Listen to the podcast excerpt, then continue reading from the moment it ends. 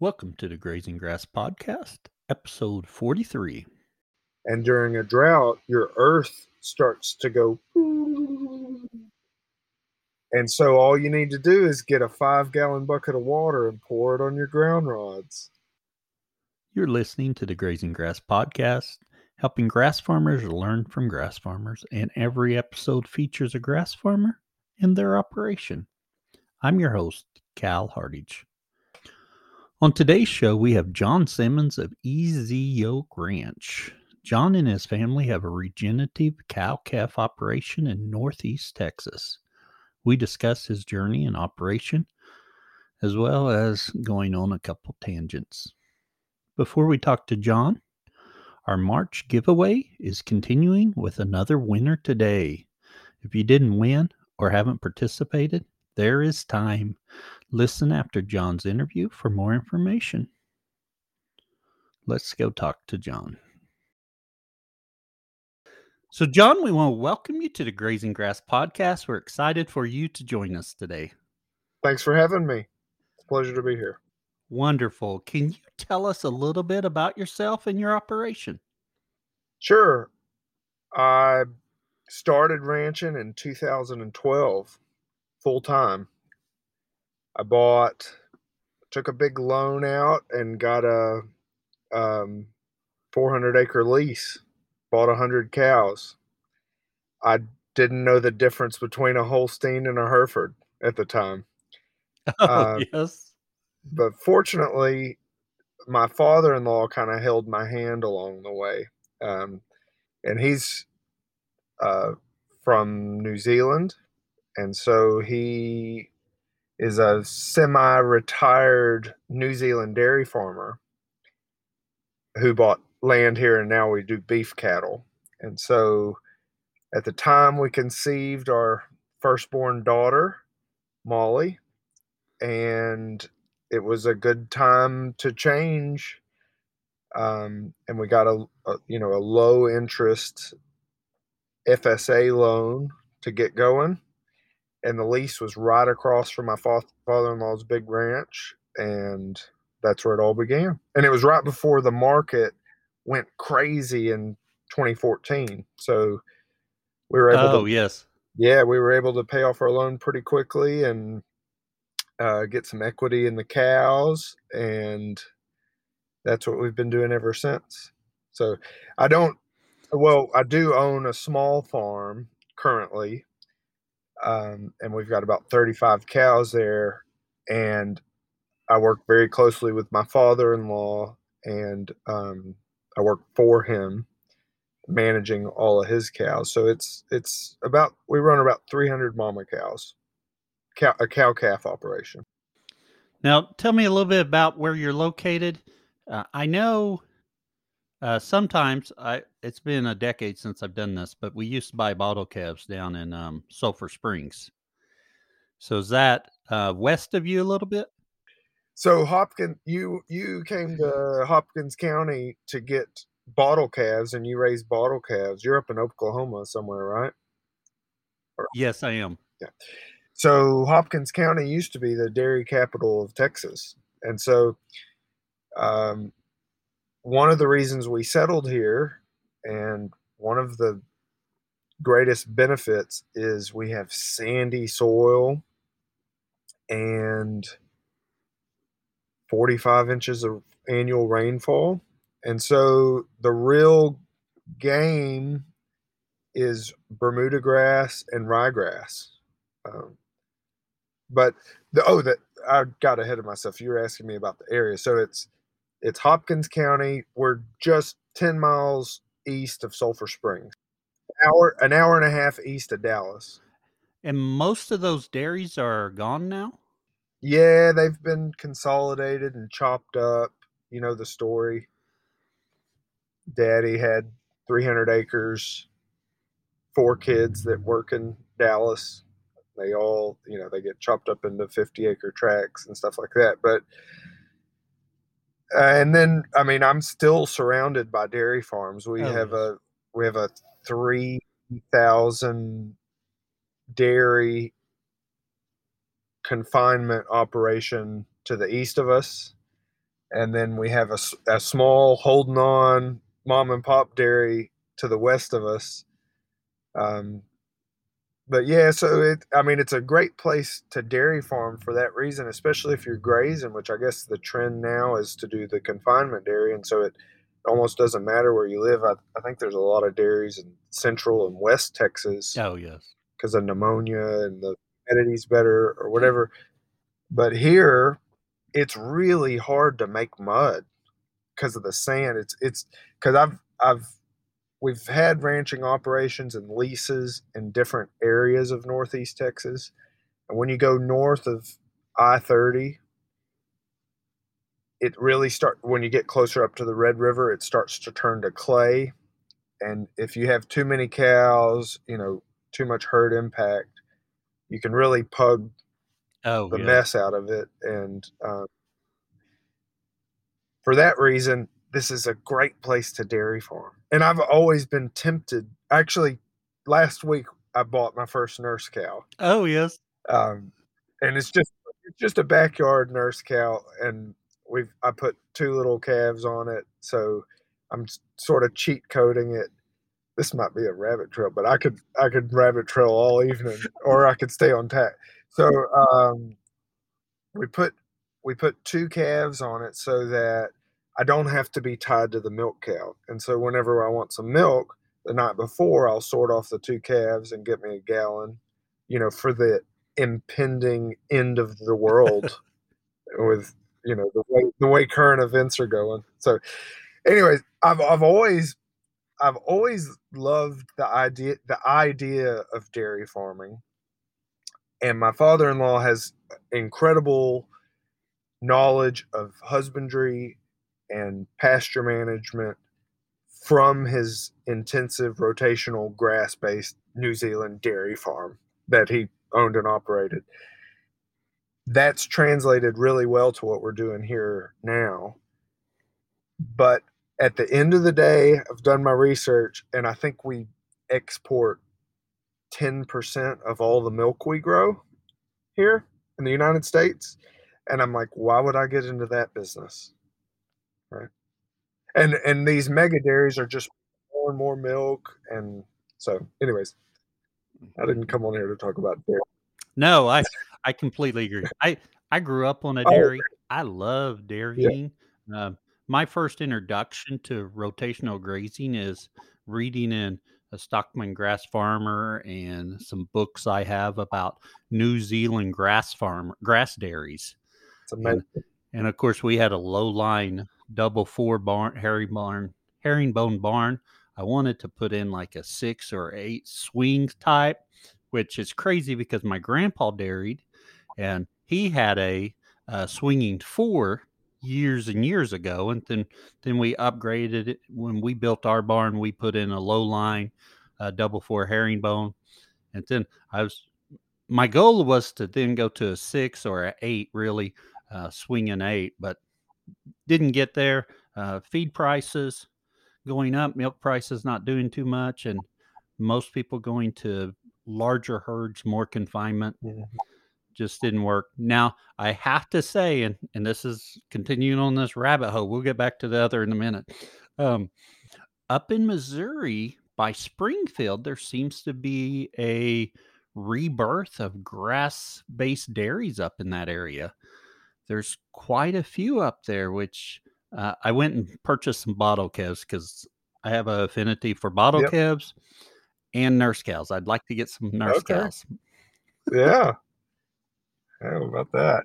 My we actually have a we still have a large family in New Zealand. Uh, my, and Melissa and I, my wife Melissa, we traveled there February the first year of COVID. What is that? 20, 2020? February. We, we were over in New Zealand for a few weeks in February and COVID was just starting and we were concerned about whether or not we were going to be able to get back.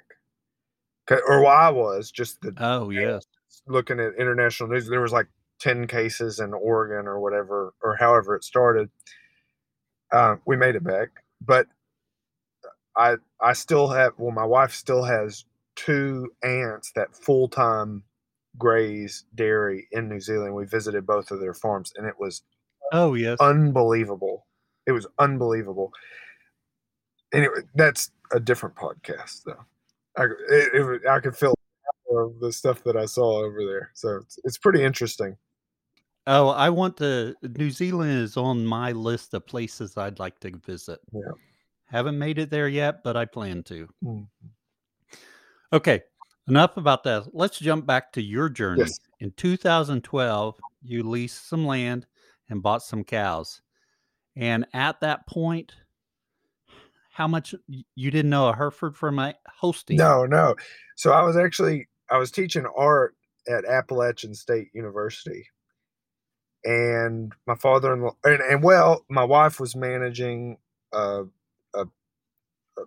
it's a, basically the southeast version of Whole Foods. It's a it's a grocery chain called Earth Fare, and so it's and so we were getting into, Okay. we were getting into food. That's a little bit more of the story. We were relatively newlywed in 2010 or so, and I read The Omnivore's Dilemma by Michael Pollan. Is it Pollan or Pollan? Oh, okay. Um, it's about Yes. people, but in that book, he features Joel Salatin from Virginia, you know, the regenerative guy in Virginia. And I thought that's kind of what Melissa's dad does. Okay. And so I started to have a conversation with my father-in-law about what he was doing, and I was like, "Man, that's that sounds great." Um, and so one thing led to another, and we, I just, like I said, we conceived our daughter, and um, that was a that was a time where in our life where we, it's just a big change was let's do it. You know, it's it's a it's a business opportunity. Uh, ben was doing a, a good job um, on his farm, I could tell, and you know he's making money, and uh, but it really wasn't so much about making money as it was the lifestyle that was appealing to me. So, Oh, yeah and my wife grew up on a New Zealand dairy farm, so she's agreeable uh, to all the stuff that I want to do. Yeah. So you you found this lease. How'd you find land to lease? Because that's been a discussion different times on the podcast. Finding land to lease is difficult. Well, that there was my father-in-law, so he owned the property there. He bought it years before, an old Oh yes. an old man across the road kind of deal. Um, it was very unique and it was a good opportunity. Um, it was right across the lease or right across the property that my father-in-law owned, and so it it worked out perfect for him because he could use a hand, right? And then it worked out perfect for me.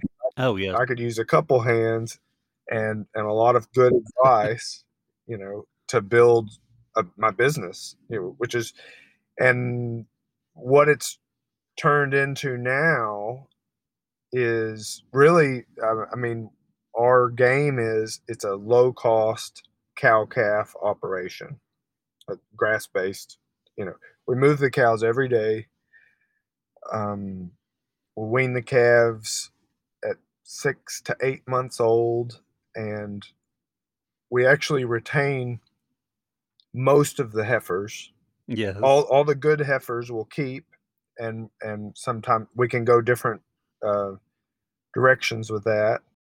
So in we bought our cows in t- 2012 we had a year to year lease with this old guy basically across across the road. And so there was a little bit of uncertainty there and i was learning how to farm how we farm. And then in 2017 I was looking around. We were we had we had three kids by then. That's when we stopped. So we had three total kids. We were happy. We were year to year. We paid off our note on our cows in five years, which I'm really proud of. It's like $180,000 with cow money. I never, you know, oh yes. luckily luckily or whatever um in 2014 you know we had weaned calves going for $1150 and the the lease price was right i also did during that five years i acquired another 250 acres that I did custom grazing on that cash flowed really well. So that kept the lights on. Oh yes. The custom grazing kept the kept the lights on, and then my cow calf operation paid for itself in about five years. So in in 2017, it was kind of a moment where the, the market was lulling a little bit and I had a little bit of uncertainty. And so I casually started looking for ranch management jobs. And I thought to myself, I'd love to get paid every month instead of twice a year when I sell my calves. And so I had a great opportunity to go to Central Texas and manage a, a large, diversified estate type ranch. So it was it was a, a yeah. personal estate, sort of a high end place. I learned a ton working there.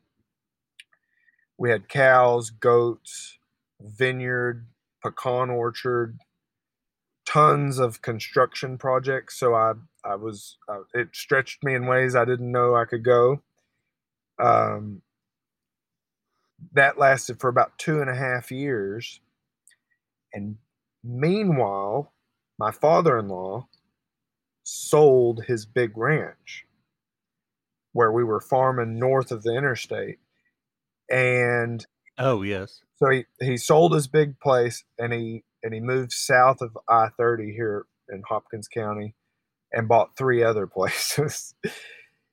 and yeah, around that time, um, oh yes, I was happy with my job, but it was kind of uh, not like a.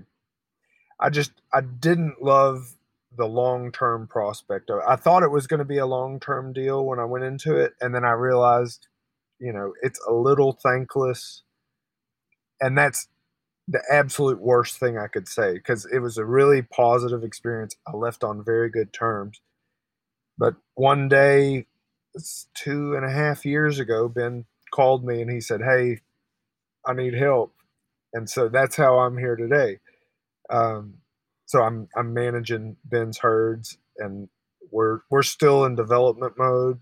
Uh, I think I told you I was on a chainsaw for about six hours today cleaning fence row. So so we're right now we're understocked yes. with with our total operation and we're in full development mode. While I was at the ranch uh, managing for two and a half years, whether I like it or not, I got a lot of practice and I got pretty good at developing land. You know, so dozer work, skid steer work. We had a big track hoe, digging ponds, doing that kind of stuff. So the land that Ben bought a few years ago is pretty rough, needs a lot of work. So but it's amazing what cattle can do um, to land if if if you if they're if they're farmed properly. So. You know, it's amazing when we look at what cattle can do to your mm-hmm. your landscape and stuff using holistic management. You know, there's not always just well, I move them here at this time and at this time. It's kind of what's your purpose right there, and you know, some of those sticker weeds, I want them stomp out. Sure. Absolutely. I don't care if they eat much of it. I want them stomped out. Yeah. But they can they can do a lot.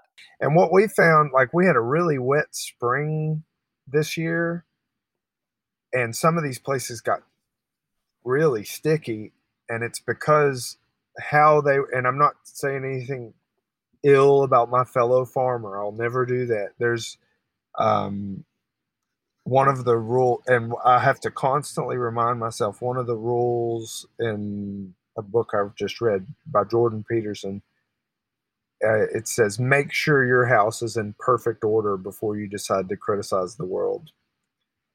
And so as farmers or ranchers or stewards or what you know whatever you want to call yourself a lot of a lot of the times at least myself i'm guilty of this I'll look over the fence and I'll think, man, they're not doing that right, or like I'm. but the truth is, our houses are not in perfect order, and like you know, we have fences that need to be fixed. Oh, so. I I completely agree with you, John, on that. Um, man, I look across the fence and sometimes I'm like, man, what are they doing there? They've grazed that too short. They've, and I'm like, you know what? They're doing what works for them. And it may not look just like what I'm doing, but I have to let go of that. I've got plenty on my side to worry about. But I do get that's kind of hard sometimes. yeah. Yeah. Cause you want, you want to, you want to feel good about what you're doing and you want to, to make it right. And there's this weird psychological thing about farming. And I don't, I might be going off the deep end here, but it's really intimate and it's really personal. All the stuff we do. And there's this, and I think it goes back to our long human connection to land and it's profound and it's and it's deeper than I can put into words. But there's something about that, you know, it's this thing that you want to that you have and you think it's yours and you think all the cows are yours and yes. they're going to what you want them to do. Um, but if we talk about Salatin and some of these thinkers who wrote these books on holistic management and regenerative agriculture, it's really Salatin talks a lot about building in forgiveness in our in our grazing programs, and that's absolutely a perfect way to explain it. Having forgiveness built into the system is what makes it work. Let's jump. Let's talk about. Okay, so you you got your land. Um, did you all start rotational grazing immediately on that 400 acres in 2012? Yes, there was. You know, so we had a we had a shoestring budget. I mean, we always have a shoestring budget, no matter yes. what. And some of the some of the one wire gates that I've built are just a work of art. Um, with just junk, secondhand, repurposed, not meant to do that stuff. and so the whole farm, you know, we we we target to build the best design, and we could talk about pasture design, but the best design that we use is and in our in our environment and everything is a 20 acre permanent one wire pasture. That's the ideal size for about 100 cows. And then we like to pipe a permanent water trough up in the front, sort of the front end of the pasture. Okay, yeah. And when I say we move the cows every day, what we're doing is we're we're doing what we call break feeding or strip grazing. Some people might call it. So what we, depending on the time of year and you know what's going on with the cows, if they're lactating or dry or whatever, and how much grass we have, we can really control our our grass in that way. You know some some days that 20 acres will give 100 cows eight days and sometimes it'll just be one day. The the original lease that we had we worked together and we built one wire 14 gauge galvanized steel wire with a t-post every 25 paces so every 75 feet right at belt height for a cow for a cow's nose Oh yes. Uh, to hold to hold them in, and so that that was the deal. And we, the water system is always a challenge, especially for folks you know like that might be listening who are starting out or oh, don't know yes. where to start.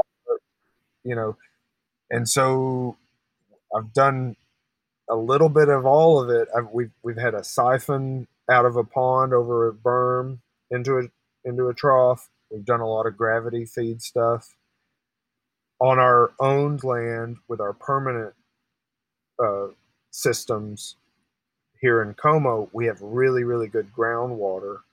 So at a, a little over 150 feet of depth, we can have like human quality water for the cows. Um, and so it's all pressurized.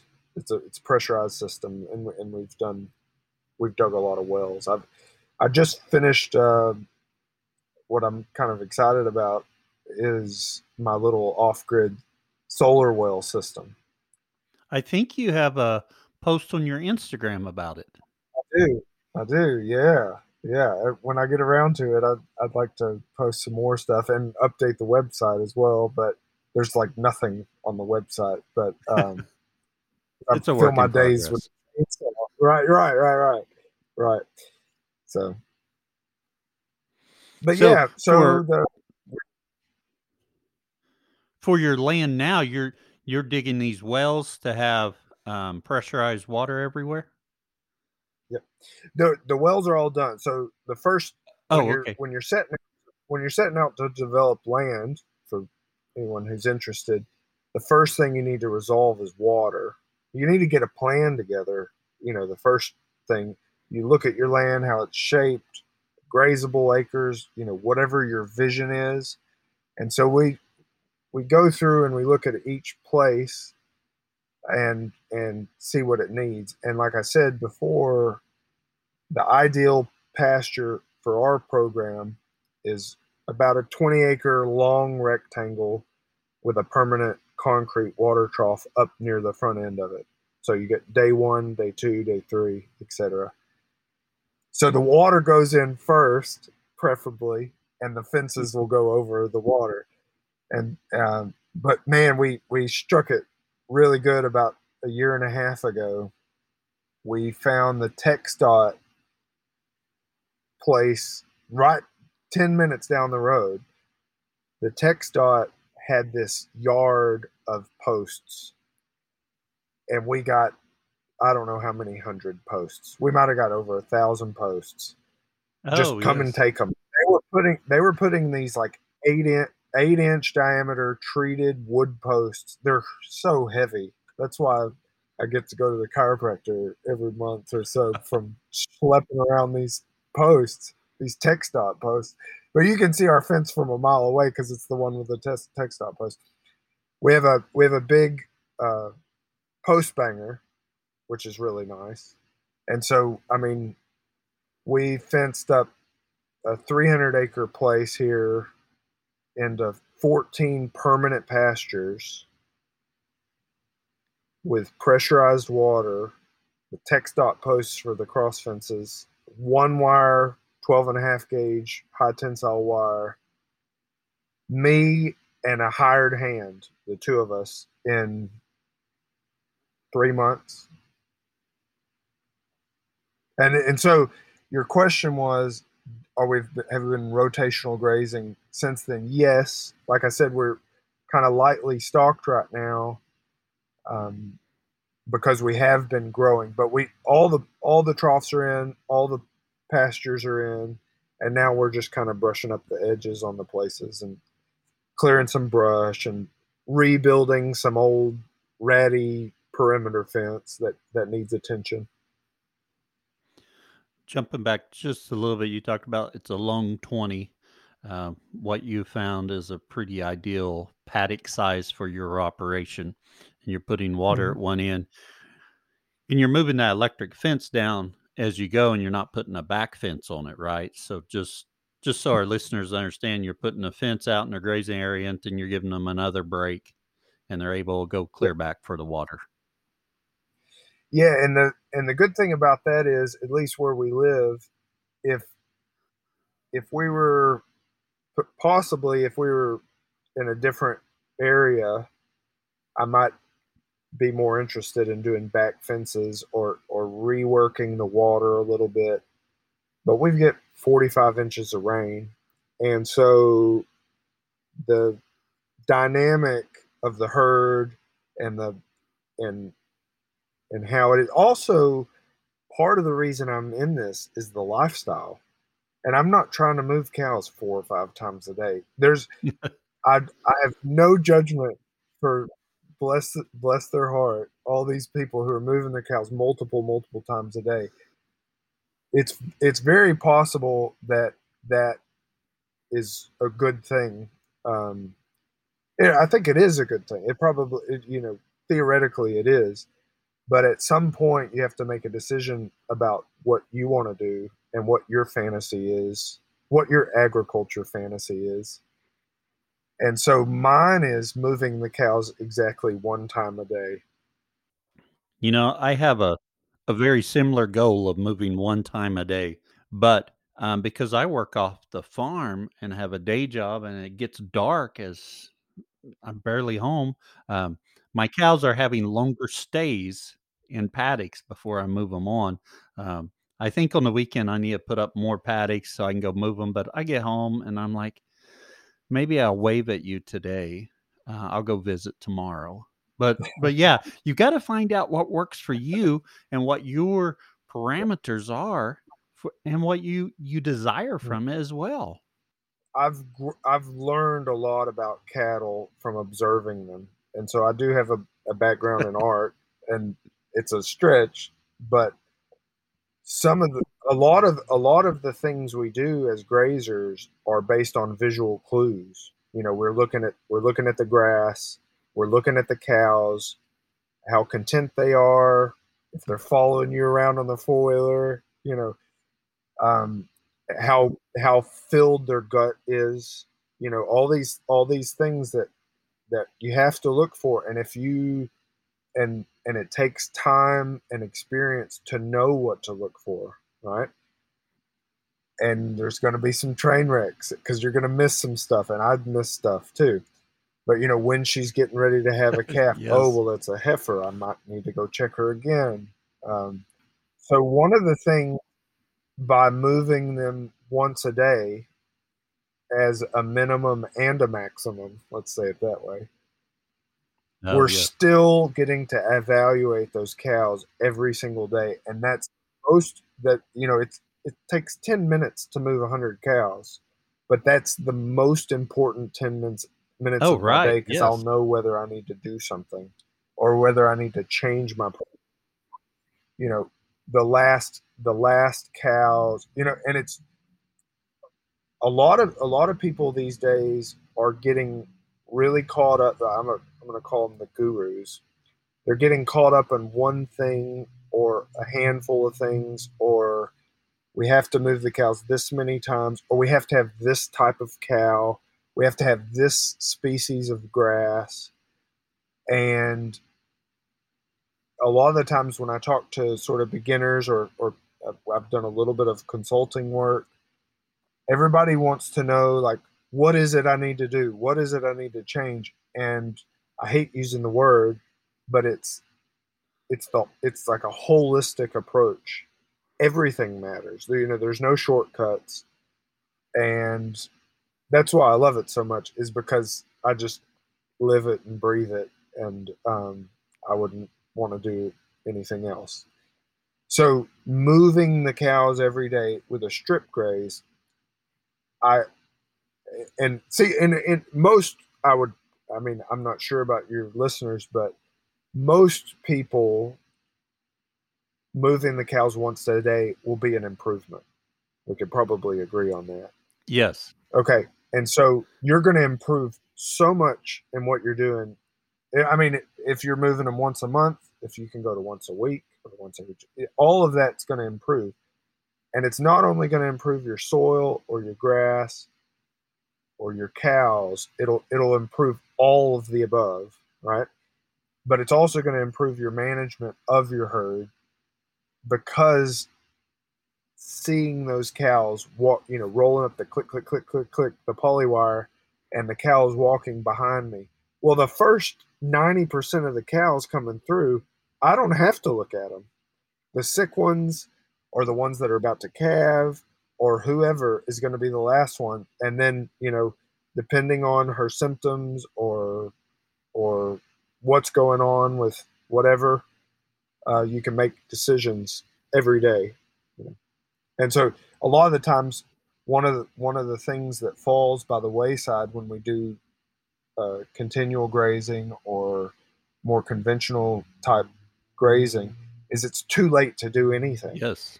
for your grass or your cows at any time during at any time during the year we can drive around on the four-wheeler for 15 minutes.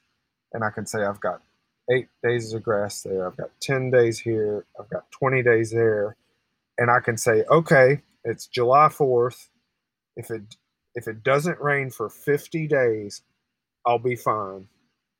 And then on day 51 i'm going to need to do something right Uh, so You saying that, you know, we just, I don't know about North um, East Texas, but it was pretty dry this last fall for us. There's numerous times I went around. I remember going around saying, I got six weeks of grazing. And then in six weeks, it felt like there'd been no rain. I'm like, I need more grass. But yeah. yeah you're right it's it's been pretty dry here too and we these these farms that we're developing some of them are better and some of them held on a little bit longer i think the first we've got three main herds and 300 cow herds and one of the farms we started feeding a little bit of hay around thanksgiving Oh, yes. and one of them I started feeding hay last week. So, and all three of them are are are eating hay now. That's uh seventy percent of their diet right now. There's still some Yes. picking, but it's Right, slim yeah. picking. Um, and so we we unroll the hay uh, with a with a hay unroller on the back of the tractor, um, and we sort of simulate the grazing every day. And so I really take that the hay unroller as a tool, which I guess is coming later with your famous four questions. I already, I'm giving it away. Well, no, I've got a different tool. I've got Oh, a lot okay. of tools, but um, yeah, yeah. So, but the hay unroller every day, taking it out and rolling it. I mean, not literally every day in strips like we would Right. strip grazing, but we'll probably we'll probably move the cows back to like four days or so per pasture of the 20 acre pastures and we'll unroll that um, the hay it's just sort of moderate quality cow hay and we use that as a passive fertility program Oh, yes. so, the, you know, there's an argument to feed more hay in the richer parts of the farm so you can grow more grass, or you can feed out your hay in the poorer parts of the farm to try to develop it and get some organic matter and all that. So we do a little bit of both. You know, usually the the better ground is drier when we have weather events and stuff like that. Um, but everything's flexible. You know, we we build in flexibility and forgiveness to every aspect of of this of the program. So, which I think is important.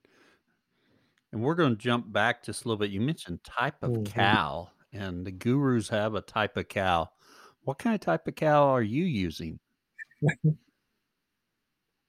they can only have this color hide, right? Or or their ears can only Yeah. be this long. Or if they're this long, they don't work. They don't work anywhere. Oh, these cows work everywhere. Right. And Right? yeah, the gurus. All right. Okay, so we're high percentage black Angus and red Angus, and that's and there's a little bit of Hereford genetics. Um, we use all purebred red Angus bulls, and so it, because just because we found they've done a little bit better with the heat oh, yes. than the black hided animals do. But all animals aren't created equal. And so I've got more heat tolerant black cows than red cows. And so the main way to develop cows is, or to, um, to develop your cow, the main way that we develop our cow herd is based on is she pregnant? Right. And so, um, and is she pregnant Right. on time? So that's another thing we could get into. So, but um, most of our cows are fall calving, and I feel pretty. It's a funny. About four years ago, if you'd asked me spring calving or fall calving, I saw the world as black and white, and spring calving is the only way because you have your Oh, flush yes. grass and that argument since we've moved south of I 30, see, we drilled um, about 300 acres of ryegrass and crimson clover. and we have this sandy soil, and we've got great, with mild winters. And so the only real challenge about fall calving is you're asking that cow to get pregnant in the months of end of December and January, and then a few in February. And you have to have their energy high. You have to have their diet correct for a cow to, to breed. I knew a rancher guy that I really respected. He and this is a perfect example of keeping your house in perfect order before you criticize the world.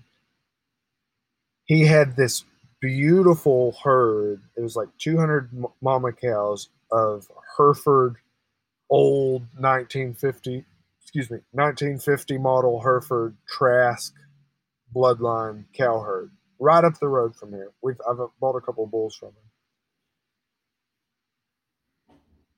He is a hands-off kind of management guy, like not like moving the cows one now two month later now one month later now Yes. two. Okay, he's casual. He's a casual rotational grazing. He's rotational grazing with a little R. I, okay? I love the Not term casual R. rotational grazing. We I've got a neighbor that does casual rotational grazing, Yeah. and I didn't even realize that's what he was doing till you just said it. That's exactly what he's doing. and he swears and his calving now the one thing he does manage really well because he does seed stock stuff is he puts his bulls in for 60 days and he takes them out which i i can pick that apart but we'll do that we'll do that maybe in a minute. Naturally his his cows calf 60 or 70 percent of them are fall calving. And i think it's because well we don't we don't have that's a rabbit trip we can uh, we don't have to get into that but i really like i really like not breeding cows in june and july and august. And i like having i like having dry fat shaded up cows in the month of august right? That have a, a, a safe little baby inside of it instead of a baby Oh, pulling yes. them down.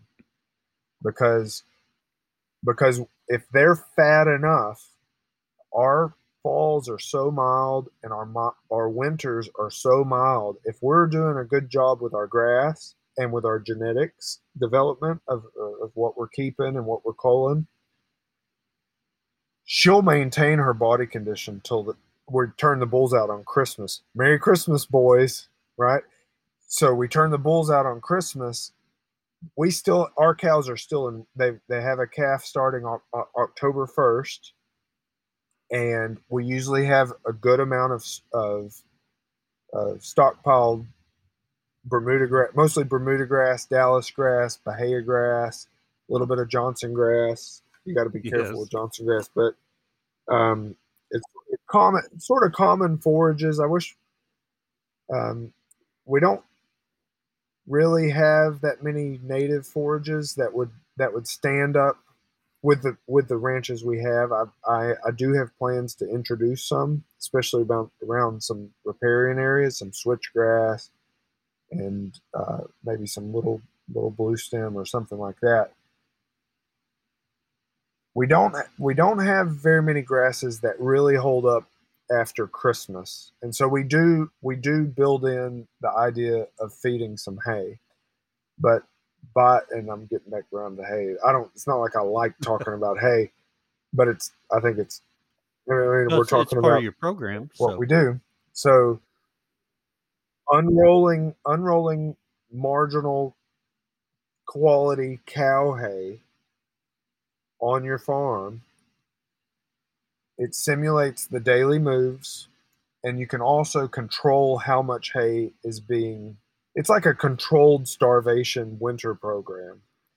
If we have really good quality genetics it's amazing what a cow can do. Now i'm none of our cows are skinny and we you know we're doing something really wrong when they Oh, get yes. too skinny. Um, and so take that take that with a grain of salt about you know especially sort of the beginning type farmers when i say it's amazing what a cow can put up with through the winter. Don't go kill your cow. Don't starve your cows to death. Yes. But but be educated. You know, we know a cow eats a certain percentage of her body weight, and she needs a certain amount of protein, a certain amount of uh, dry matter.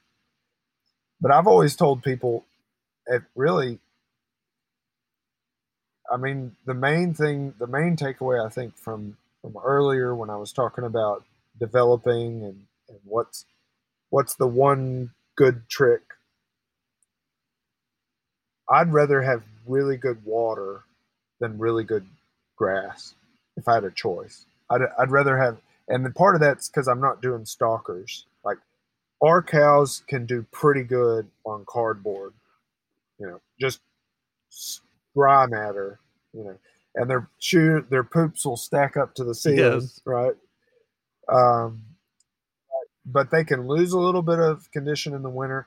A slightly skinnier cow, and and I'm t- I'm talking skinny on the level of obese. Our cows are usually obese in July and August when they're Oh, dried yeah, off. yeah. They're they're too fat, and then they'll lose they'll they might lose a little bit of weight in August and September as the heat starts to work on them. Um, but they're still in uh, uh, let's see a body condition score of five or six by the time we we turn out the bulls. Oh, yes.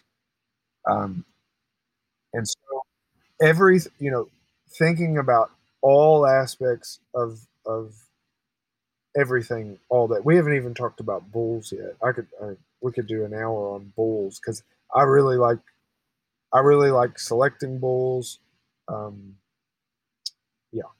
and you can you can move your herd in a direction in just a couple of generations with the right bull especially if you're retaining yes. heifers so um, I will add in there, uh, some people might be curious. We've been marketing our steer calves locally through a preconditioned yearling sale. If you don't know what that is, that's um, it's it's a it's a sale called the Net Bio sale. It's it's bi-monthly, and so it's all weaned steer calves with like a respiratory vaccination. They've been weaned forty five days, I think is the rule. Oh no, it, they just upped it to Oh, yeah. sixty days. So the rule is they're sixty days. So we get a little bit of premium out of those steers. And if you look at if you study the markets a little bit, um, I think as far as long as I've been doing this, the undervalued cattle are open weaned heifer calves. And so if we took all of our weaned calves into the sale, we'd average $150 less on our heifers. And with the bulls that we're selecting, they're highly maternal bulls. They they're not big framey Charolais bulls that are going to have, you know, awful udders and all that kind of stuff, but they're very maternal bulls. And so our heifer calves are are really good. Like they're most of the heifer calves are worth being cows. Oh, yes. Or at least giving them a chance. So so we add value to those heifers and we have sold weaned heifers, you know, for about the same price of, steers if if we need a little bit of cash flow. Or we'll keep them to a yearling, sell open yearling heifers. You can get a premium there. Then you can sell them as exposed shortbred heifers. We can keep going with this. You can sell them as heavy bred heifers, or you can you can sell them as first calf pairs. So you've got a little bit more time in those animals, but you've added a lot of value to them, and also you can you have flexibility in your marketing plan. So we we can go multiple directions with all the animals.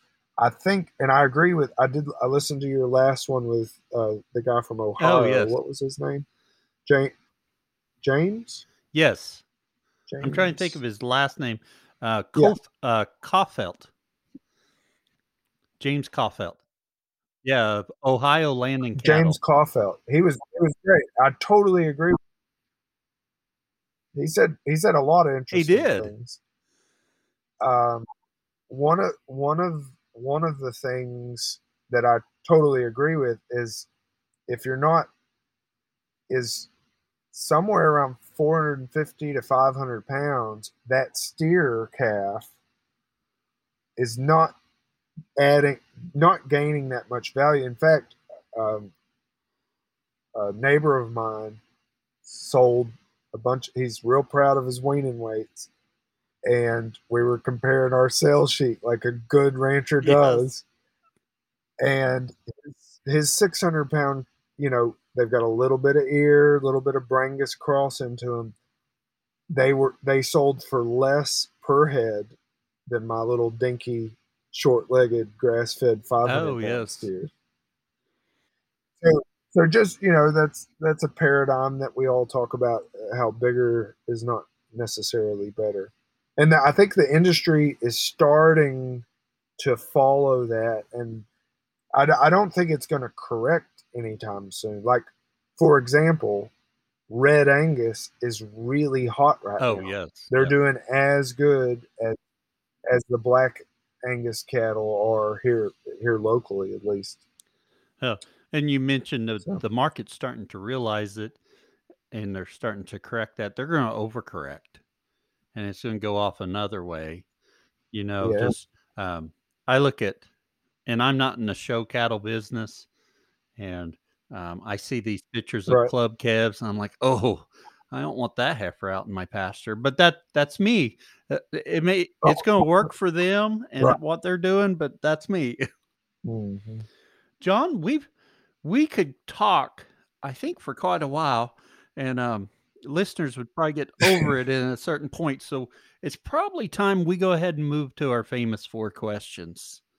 And that'll get us about an, an hour episode. And I think that'll be good. Our famous four questions, same four questions we ask of all of our guests. Our first question is What's your favorite grazing grass related book or resource? I've read I read your famous four questions and I've pondered it probably anything by Wendell Berry, even though it isn't specifically grazing grass all the time. He does talk. It's all usually always agrarian themed. Um, one book I just finished was called uh, "Culture and Agriculture."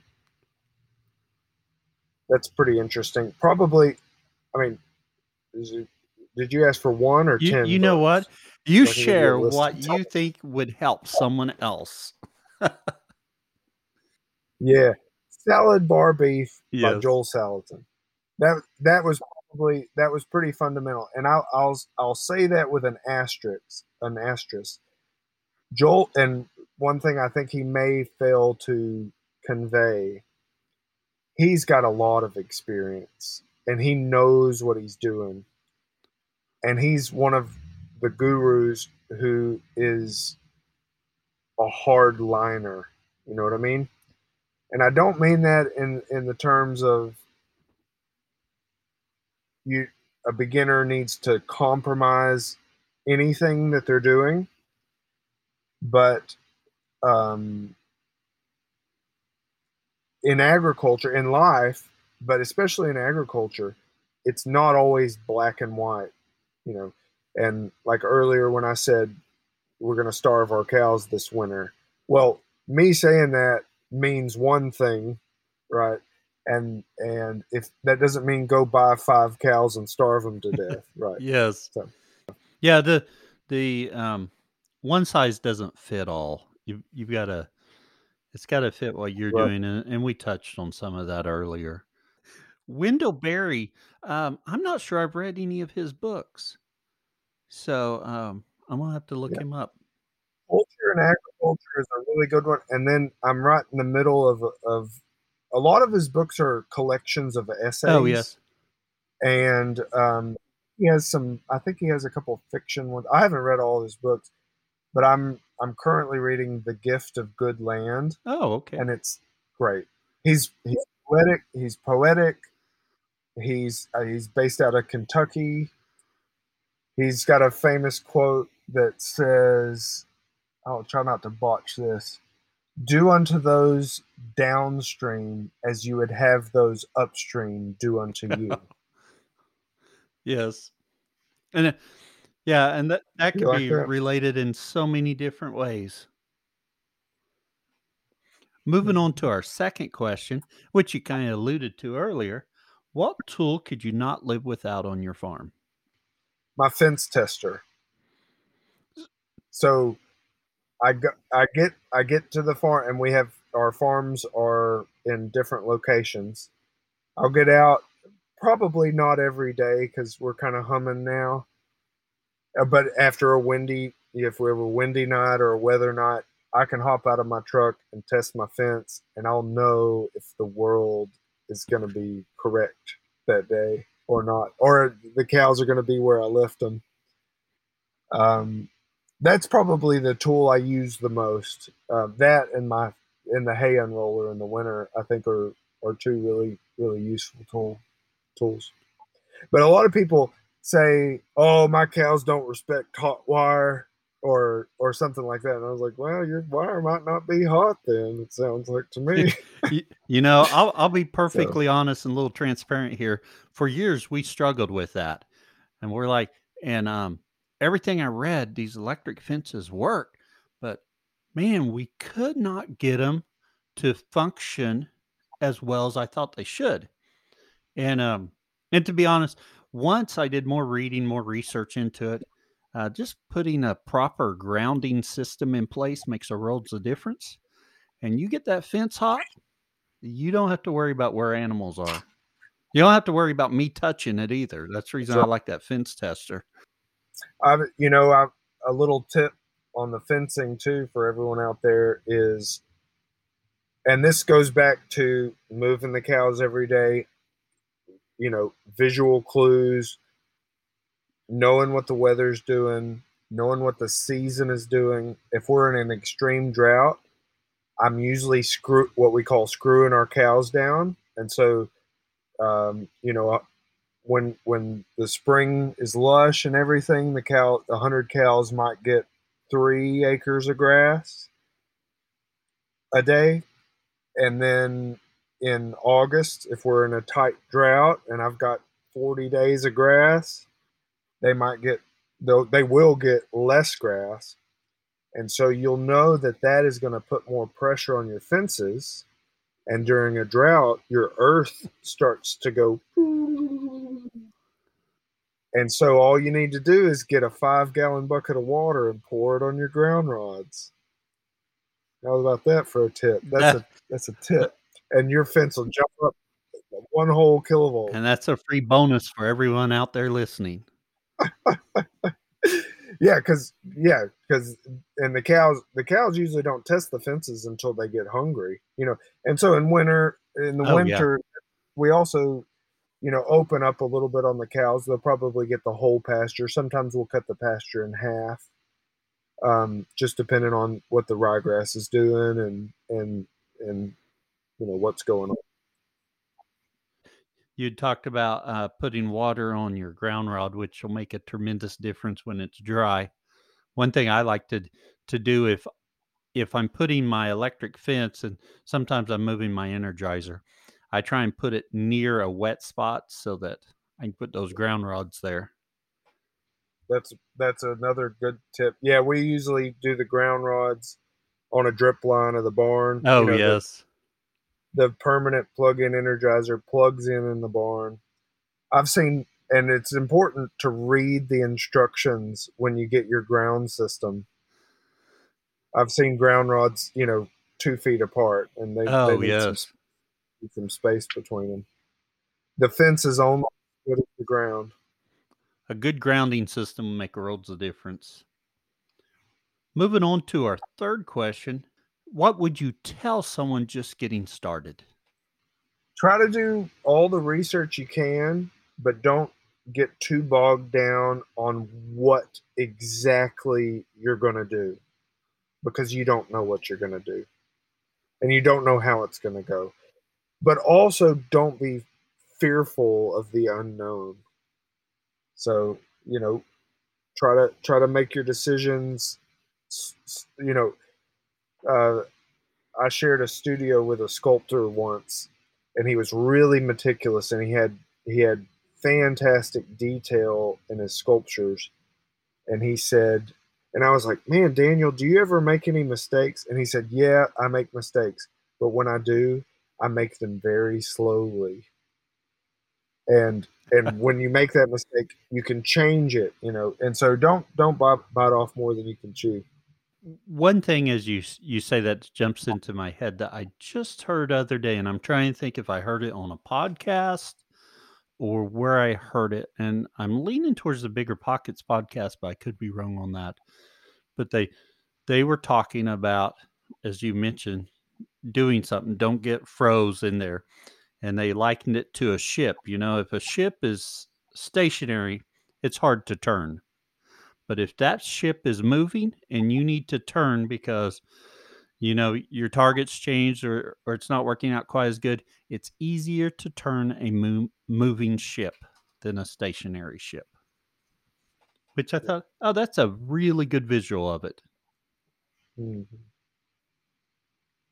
And John, lastly, where can others find out more about you? Well, I have a very underdeveloped website, but my contact information is on it. It's ezyoke.com. E Z Y O K E dot com. If you go to the website, it also has a link to my Instagram that I periodically update.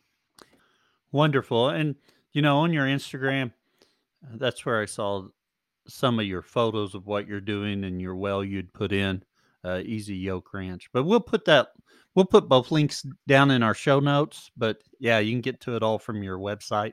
Very good, John. I've I've enjoyed this conversation. Um, granted, it needed to be a few hours longer, but uh, I've enjoyed it.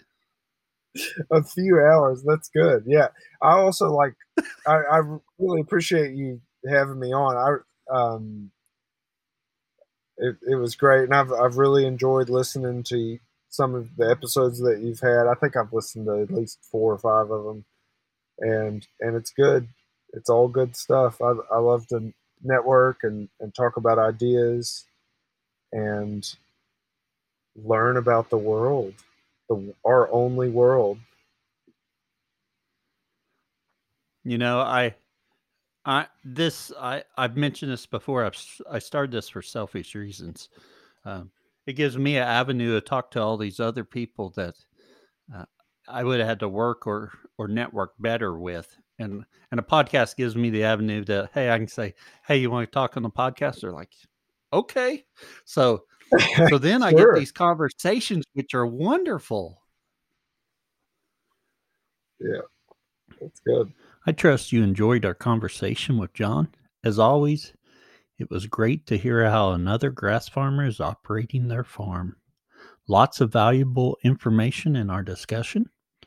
I really enjoyed his description for an ideal paddock or pasture for his farm. And that's something that's going to be very unique to your farm.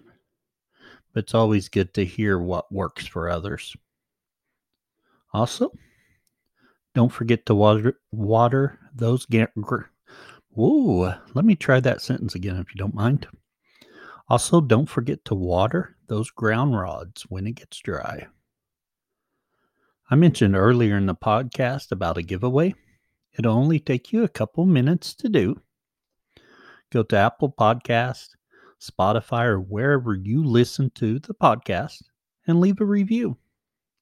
The reviews help us get the word out about our podcast. And our growth is just amazing to me. So thank you for telling others about our podcast. After leaving a review, take a screenshot and email it to me at cal, C A L, at grazinggrass.com. At the end of the week, we will draw a winner and they will receive Greg Judy's latest book, How to Think Like a Grazer.